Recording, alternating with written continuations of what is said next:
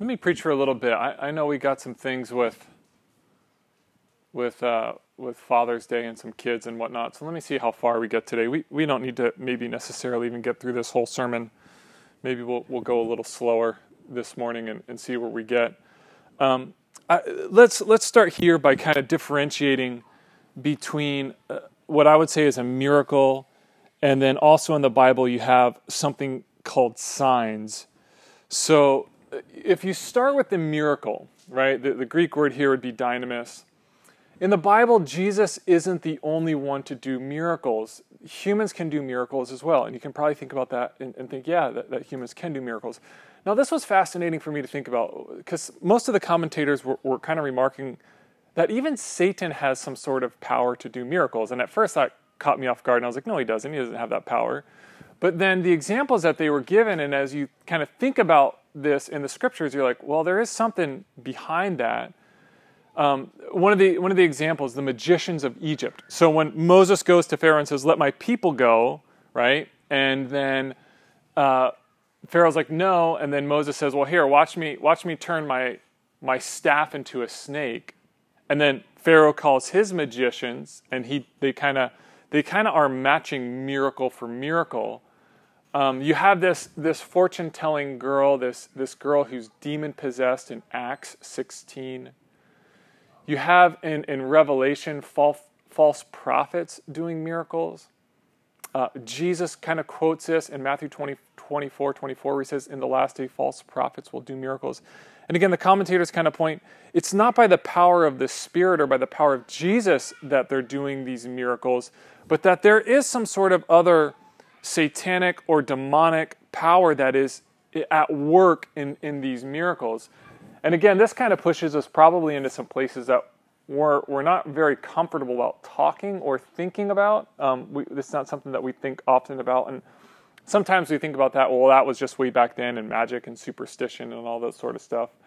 Um, but there is, there is something to be said about this, and, and I would probably have to defer to maybe somebody who has a little bit more knowledge and experience. But this is, again, you can start at the very base level, which is a miracle, right? And again, you can think about not only in the Bible, Jesus isn't the only one to do miracles. Obviously, Moses does it, Elijah does it, uh, Peter and Paul do it, um, uh, Peter and John do it at, at the very beginning of Acts. There's all these people doing miracles throughout the Bible. So you start there. Now, the next kind of level would be a sign, right? And again, the Greek word here is semeion. And, and I would say that, that like a sign is almost a step higher than a miracle, right? A sign would often be used as a confirmation. It would be a like a flashing of your badge to authenticate who you are and who you are working on behalf of, right? So Moses would do signs, right? You can think about the 10 plagues in Egypt, right? Moses is flashing his badge saying, I am operating here on authority, on the power of Yahweh, right? Elijah, when he calls down the fire from heaven, again, a sign in which he says, I am operating here on the power of Yahweh. So I, I don't know if there's if there's like a hard line in between a sign and a miracle, because I think that as you as you do a miracle, if, especially if you're doing it in the name of God, I think that that kind of that kind of blends into a sign, right? But but I don't think that all all signs are, are you know, I, I, think that all signs, if you're doing a sign, would be a miracle. I don't think that all miracles are necessarily signs. Um, and again, I think that there's some gray space in there, and I did my best to study it. And, and I'll be honest, at some point too, I'm, I'm not 100% clear on, on the differentiation between the two, but this is probably the best way that I could I could uh, differentiate between the two. Again, a sign is almost kind of a step higher, right? It's a, like that flashing of your badge. It's to authenticate uh, who you are. Now, in, in the Gospels, there was two narratives that came out to me as I was as I was thinking about Jesus doing signs. And the question is, why did Jesus do signs? And I'm going to answer the reverse when Jesus is asked to do a sign and he says, I'm not going to do a sign. So there's this there's these two passages in the Bible, and I think I forgot to put out Bibles and notepads this morning as I'm looking around. Oh, you got one. Okay, Johnny's got one. We're good. Um, I got this. Damon, you came in here this morning and we were just working away, and I just Damon's got his Bible, he's got his word.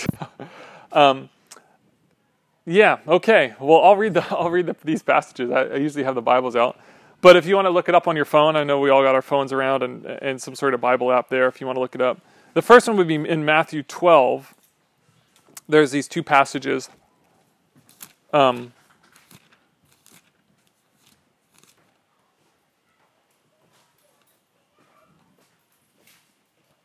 and it's in 38 through 40.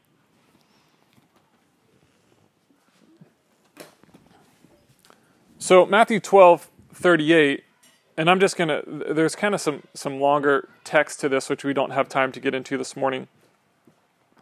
Um, Matthew 12, 38, then some of the Pharisees and the teachers of the law came to him and said, Teacher, we want to see a sign from you right? I think the Bible that I was reading from home, the, the NIV translation, said, we want to see a miraculous sign. Does anybody have one that says a miraculous sign or any, any other translation like that?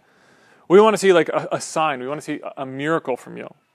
And then Jesus answered, a, re, a wicked, a ridiculous, a wicked and adulterous generation asks for a sign, but none will be given it except the sign of the prophet Jonah. For Jonah was three days and three nights in the belly of a huge fish so the Son of Man will be three days and three nights in the heart of the earth, right? So Jesus kind of referencing his resurrection. Now, this first time that the Pharisees and the religious leaders come to Jesus and they say, Teacher, do, do a sign for us, right? At this point, the Pharisees and the religious leaders are probably more convinced that Jesus is operating on the power of Satan than of Yahweh, right? Than of God. Because it's just a few verses before and, and maybe you can see this in your Bible or, or on your app with, with the little head, the little um, headlines where it says Jesus and Beelzebub, right? Jesus heals a demon possessed man. And then what's the Pharisees and the religious leaders' response? Jesus is possessed by Satan. It's by the power of Satan that he's doing these miracles, that he's performing these signs.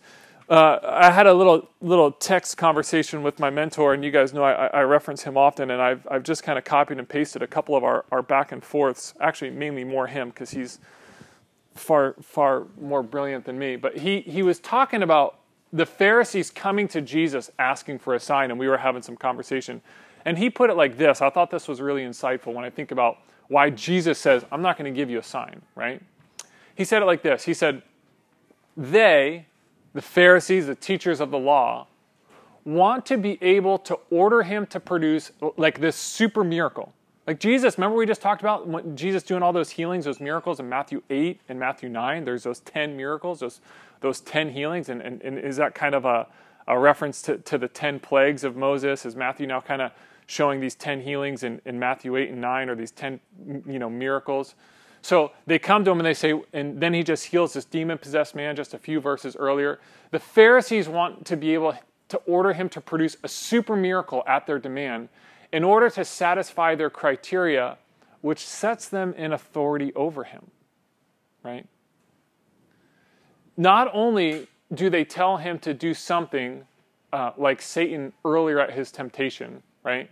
Like, go do this, Jesus, go do that. And Satan does the same thing. Jesus, produce the sto- uh, make the stones bread. Jesus, jump off the temple. Jesus, do this, right? So not only uh, they tell him to do something, they also would like to stand as the ones to assess and judge its veracity. Jesus refuses. All he gives them is the same sign Jonah gave that is none, except a pronouncement of their coming judgment, right? So the Pharisees in, in, Matthew 12, again, this first kind of go around with Jesus, Jesus, do this super miracle, do this sign.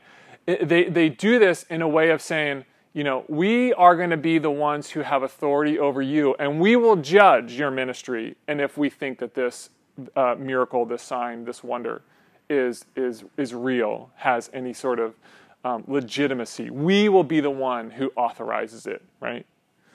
Um, again, a, a sign it was flashing your badge, right? It was saying, I am the one who has authority here. I am authenticating myself, right? But now the Pharisees are going to come and say, actually, we are the authority over your authority. And if we appreciate your what your miracle, your sign is, then we'll let you keep going on. But again, at this point, they think that he's more Satan than he is the Son of God. So, that's the first time.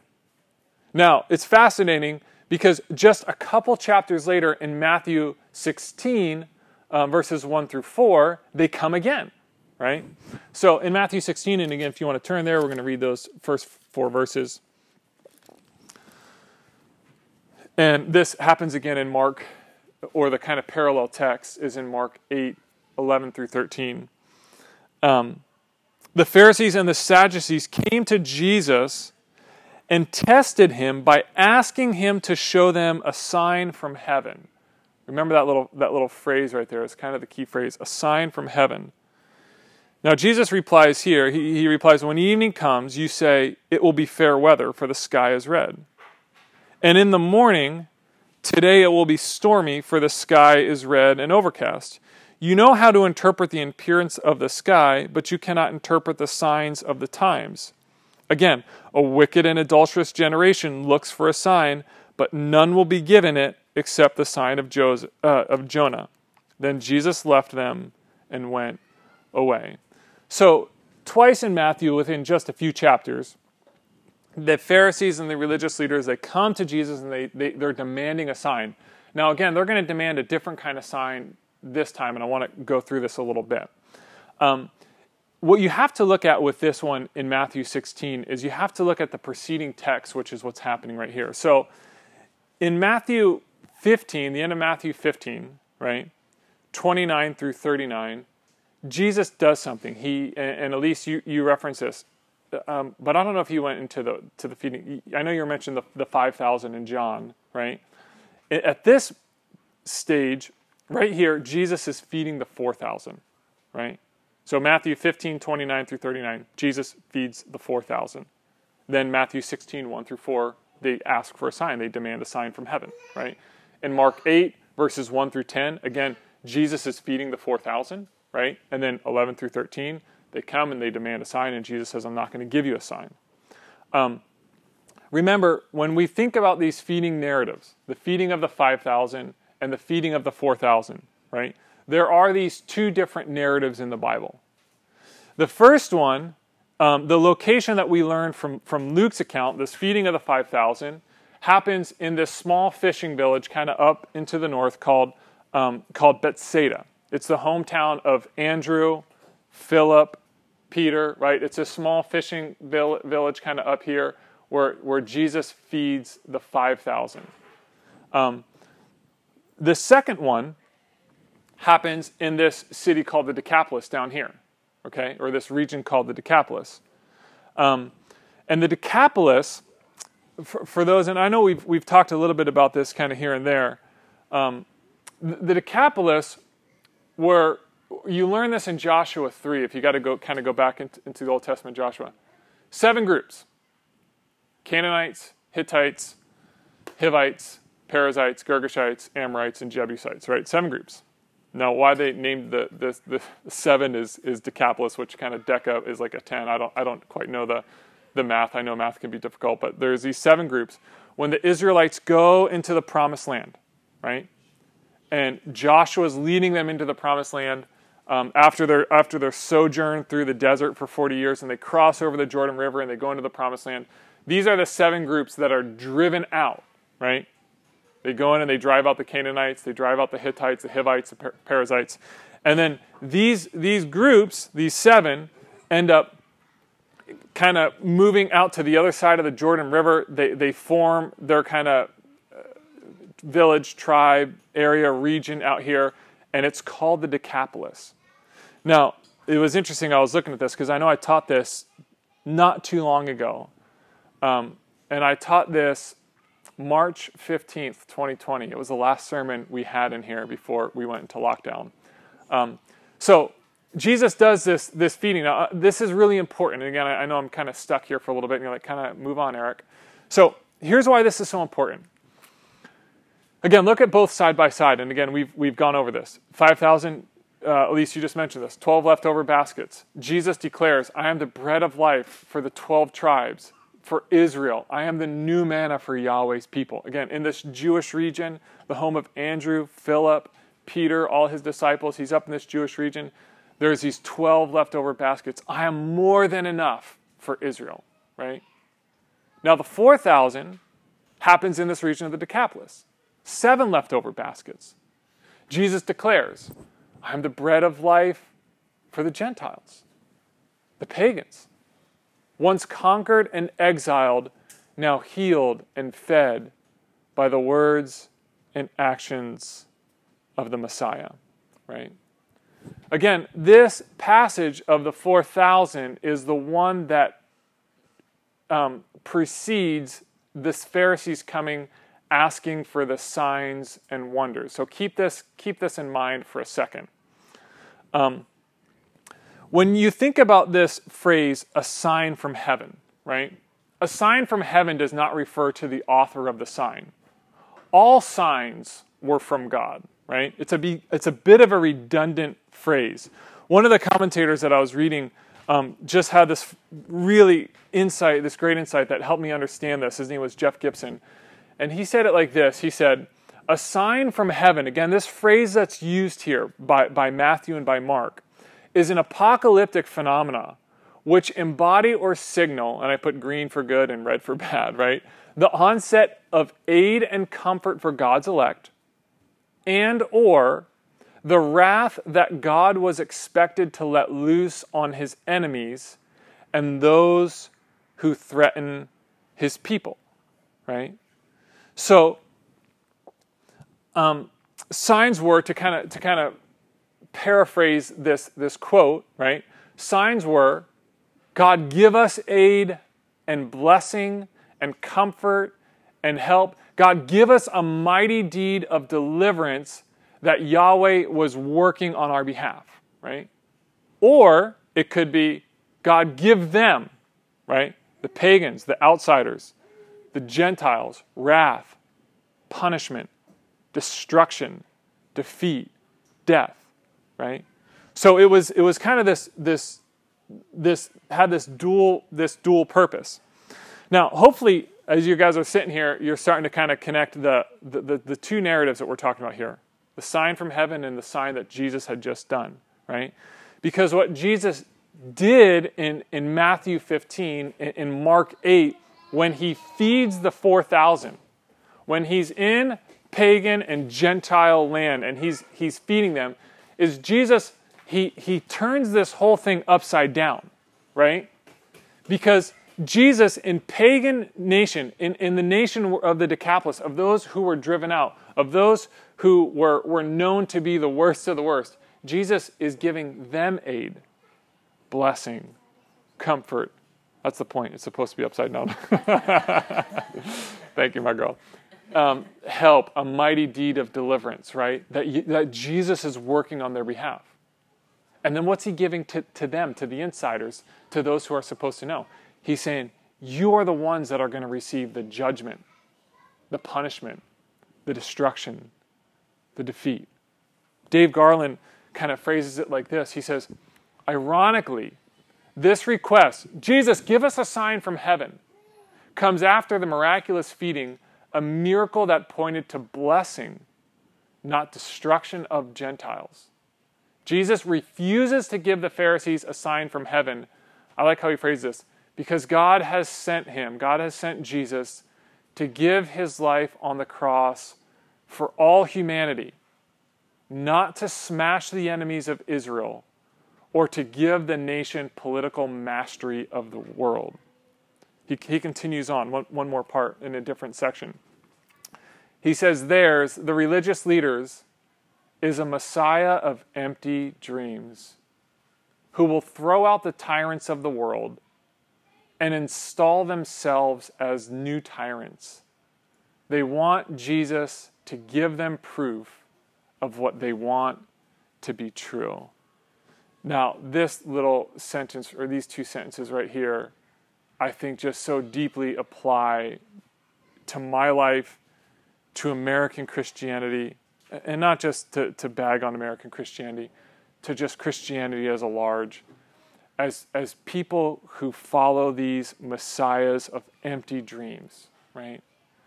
To have Jesus be what we want in our heart to be true, right? So we, we, we create these kind of paper messiahs, right? These, these false gods, this idolatry. So, again, Jesus goes into the pagan, to the Gentile land. He does this sign, this sign from heaven, which was to give them blessing and aid and comfort. But the Pharisees and the religious leaders, they come say, Give us a sign, right? And they want Jesus to either bring the destruction, the smashing, the defeat, the punishment of the pagans and validate them in some sort of way, the blessing, the, the goodness, or right? That's what that's what they're asking for, and that's why Jesus says, "I'm not going to do that. That's not what I'm here for." So Jesus then responds. He closes this by with with a metaphor, a criticism, and a narrative, um, all kind of in those in those last couple verses of of, of Matthew. Um, he says, When the evening comes, you will say, It will be fair weather, for the sky is red. And in the morning, today it will be stormy, for the sky is red and overcast. You know how to interpret the appearance of the sky, but you can't interpret the signs of the times. Now, you've probably heard this in, in the old sailors. How does it go? Red sky at morning, sailors take warning. Red sky at night, sailors delight. Anybody ever heard that one? Oh man, I'm teaching you guys. A couple, a couple folks. Anyone over here ever heard? Yeah, no. Okay, I thought, I thought that I thought that was like kind of yeah, red sky in morning, sailors take warning. Red sky at night, sailors delight. There you go. If you didn't learn anything else, you learned that Elise rode in a flying car that she almost died in, and you learned a new sailing slogan. Um, so he he re, he replies with this this metaphor, and it was helpful for me to invert this metaphor to think of of Jesus speaking to a weatherman, right? Speaking to good old. I was going to show like a picture of Dallas Raines or, or or Fritz Coleman who just recently retired or whatever, right? Jesus, you know, he, he speaks to a weatherman. And imagine Jesus saying to a weatherman, he says, Wow, Dallas Raines, you are so in tune with the spiritual awakening that's happening in, in America. You, you you can see how churches are getting together, they're coming together, they're worshiping. You know who the pastors are who are leading people and, and doing it with humility and grace. You know where the Spirit is moving. Dallas, you have such this attunement of the, of the spiritual nature of what's going on in this country. But Dallas, you can't even read a Doppler screen. Like, you couldn't stick your hand out the door and tell us if it's cold or it's hot. You don't even know how to read a thermometer, right?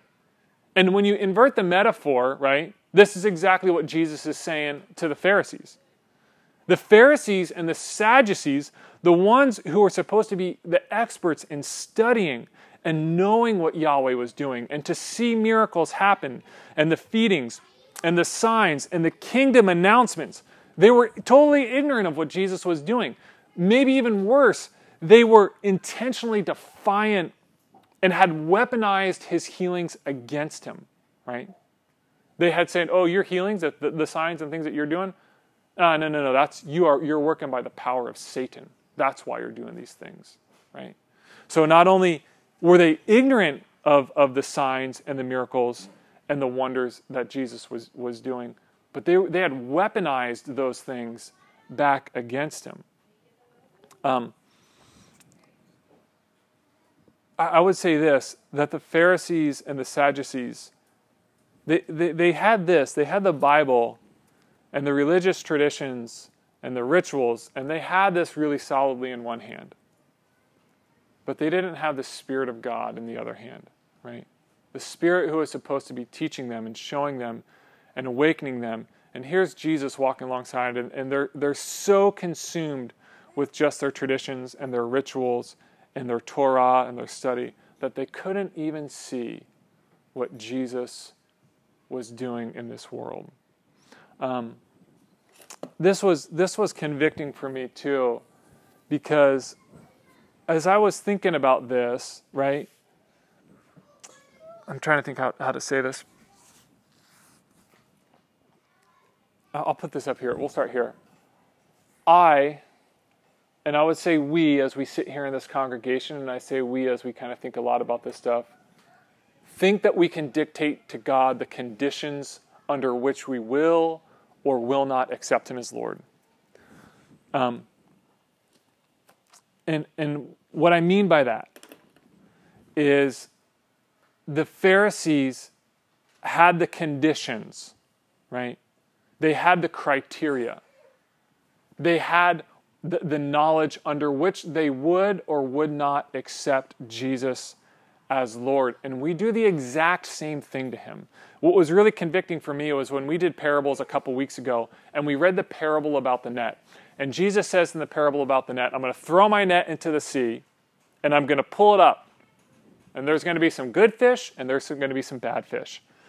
And then he, he says, that's what it's going to be like at the end of the judgment, when the judgment of all things, right? He's going to welcome the good fish in, and that there are some bad fish that are going to go into, um, uh, how does he say it in um, Matthew 13? He says,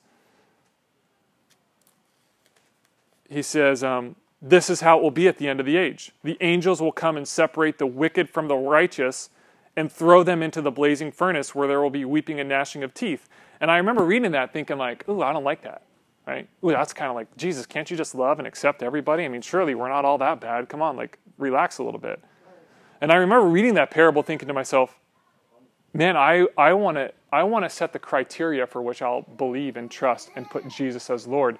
And that was really humbling. Again, the Bible continues to humble us and say, it's not up to you, Eric. It's not up to the criteria that I determine for Jesus to be Lord. And, and, and the boxes that the Pharisees and the Sadducees and the religious leaders, I know I'm getting excited too, brother. I'm coming to the end of the sermon right here. Hang on. Um, that we think that we can determine this, right? That, whoa, I know, I know Jesus, I'll tell you how to do it. It's the same thing the Pharisees did. Jesus, tell, uh, give me a sign. Do this for me, right? And, and we, we can't do that. Again, um, I wanted to say that um, it's, again, Jesus humbles us, right? Jesus humbles us. The criticism, right? Jesus calls them wicked and adulterous. Now, adulterous doesn't mean that Jesus is looking at all these Pharisees and Sadducees and religious leaders and saying, "Man, I, I know you guys. You guys are having a lot of, uh, you know, affairs. You're out there sleeping with a lot of women, right?" The, their adultery had been unfaithfulness to the covenant established by Yahweh with Abraham, right? All the way back in Genesis, Yahweh establishes His covenant. and says, "I will bless you so that you can be a blessing." And and and Jesus and Jesus says, You're adulterous. You're, you're having an affair on God. And when I thought about this, when I was thinking about adultery for a second, as I was like, okay, well, why use that metaphor? Why use adultery? Why not like murderous or, or thieves? Why adultery? Because what adultery is at its at, at one level is to look at your spouse and say you're not good enough, right?